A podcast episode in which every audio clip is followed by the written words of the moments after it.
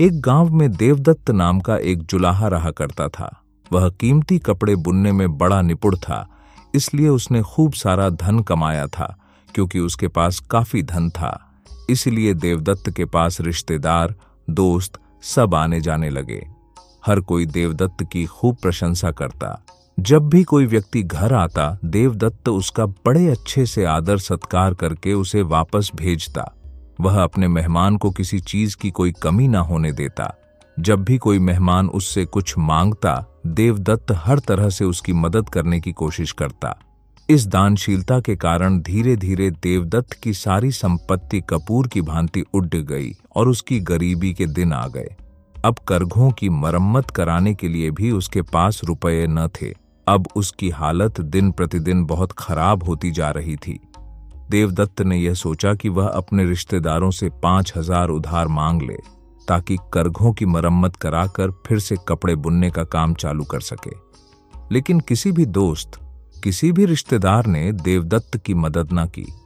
सभी ने कोई न कोई बहाना बताकर मदद देने से इनकार कर दिया। कुछ लोगों ने तो उसे डांटते हुए कहा, जब तुम्हारे पास धन था, तब तुमने पानी की तरह बहाया। अब यह हालत ना होती तो क्या होती? इन्हीं सब लोगों की एक जमाने में देवदत्त ने काफ़ी मदद की थी और यही लोग उसकी बड़ी तारीफ़ भी किया करते थे। परंतु वक्त बदलने के साथ साथ रिश्तेदारों की नीयत भी बदल गई थी। देरी से ही सही, देवदत्त अपना सबक सीख चुका था। अब कपड़े बुनने का काम देवदत्त के लिए करना संभव न था, क्योंकि वह अपने करघों की मरम्मत करवा ही ना सकता था। इसलिए देवदत्त ने मजदूरी करके अपने परिवार का पालन पोषण करने का निश्चय किया, और इस तरह वह मजदूरी करने लगा। इतने में संयोग से गाँव के जमींदार ने एक बहुत बड़ा तालाब खुदवाने का निश्चय किया। वहाँ पर दूर दूर से मजदूर बुलाए गए। एक कुदाल हाथ में लेकर देवदत्त भी वहाँ पहुँचा। जमींदार ने शायद जल्दी काम कराने के विचार से तालाब का काम शुरू होने से पहले मजदूरों से ऐसा कहा, भाइयों तालाब को खोदने के स्थान पर धन के भंडार हो सकते हैं।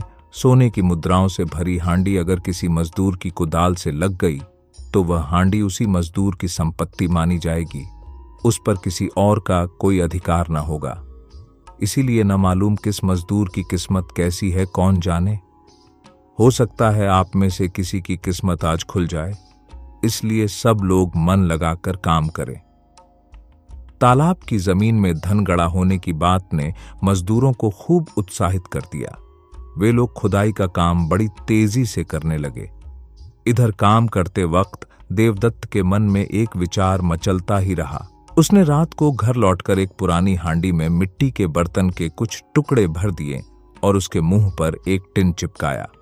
आधी रात के वक्त तालाब खोदने वाली जगह में वह पुरानी हांडी उसने मिट्टी में गाड़ दी और चुपचाप वापस घर लौट आया। दूसरे दिन सुबह सुबह फिर सभी मजदूर काम पर आए। देवदत्त के थोड़ी देर तक खोदने के बाद उसका कुदाल उसे हांडी से जा लगा और खन्न की आवाज़ आई। बगल में काम करने वाले मजदूर, सोने की हांडी, सोने की हांडी, चिल्लाते दौड़े आए।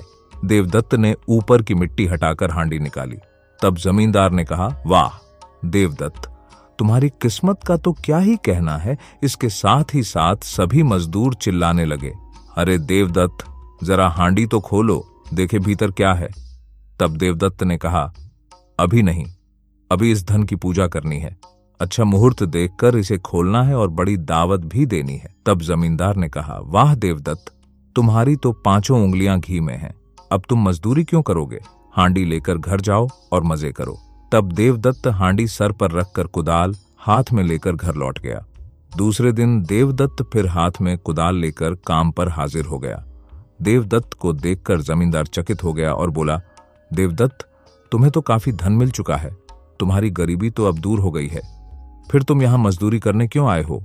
जमींदार के साथ साथ बाकी मजदूरों को भी यही संदेह हुआ। तब देवदत्त ने उदास होते हुए कहा, क्या बताऊँ? जमींदार साहब पुरोहित जी से पूछा। उन्होंने कहा, हांडी खोलने का मुहूर्त तीन साल बाद है। तीन साल तक उस हांडी को नहीं खोला जा सकता। उसके बाद पूजा करके, अन्नदान करने के बाद ही उस हांडी को खोला जा सकता है। तब तक मेरा गुजारा कैसे होगा? इसलिए मैं काम पर चला आया हूँ। देवदत्त यह बातें सुनकर सभी को उसके प्रति सहानुभूति पैदा हो गई।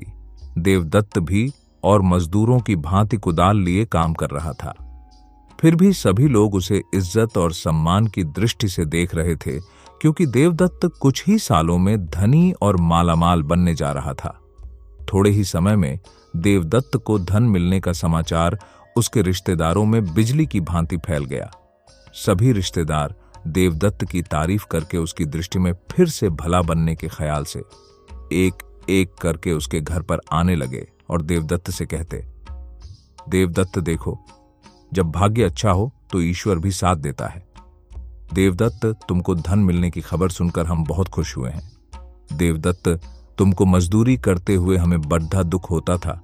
भगवान ही जानता है कि हमें तुम्हें इस हाल में देखकर कितना अफसोस होता था।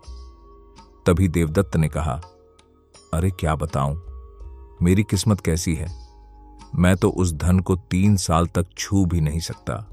अगर मेरे करघे ठीक रहते तो मुझे मजदूरी करने की नौबत ही ना आती।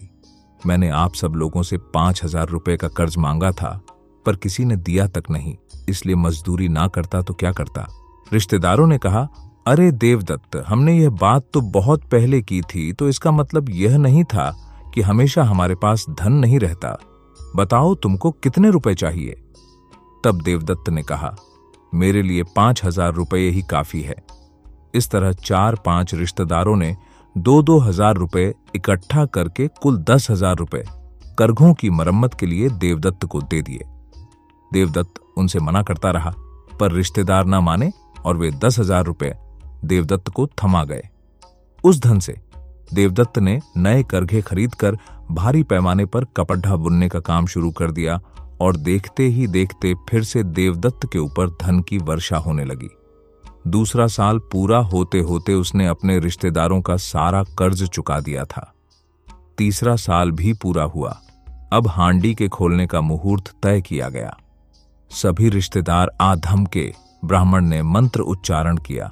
देवदत्त ने हांडी का ढक्कन तोड़ डह दिया। यह क्या था? उस हांडी में तो मिट्टी के बर्तन के टुकड़े भरे थे। देवदत्त के वे रिश्तेदार जो यह सोचकर आए थे कि अब उन्हें भारी इनाम मिलेगा। वे मामूली दावत से संतुष्ट होकर वापस अपने घर चले गए। देवदत्त की चाल कामयाब हो गई। इस बार देवदत्त बहुत सतर्कता के साथ मेहनत करके पुनः बड़ा अमीर आदमी बन चुका था। तो दोस्तों, मुसीबत में डरने से कार्य नहीं चलता है। हमें संकट का निदान ढूंढना चाहिए। उस संकट का साहस के साथ डटकर मुकाबला करना चाहिए क्योंकि भयभीत व्यक्ति कोई कार्य नहीं कर सकता है और भय से जीवन ही नहीं चलता।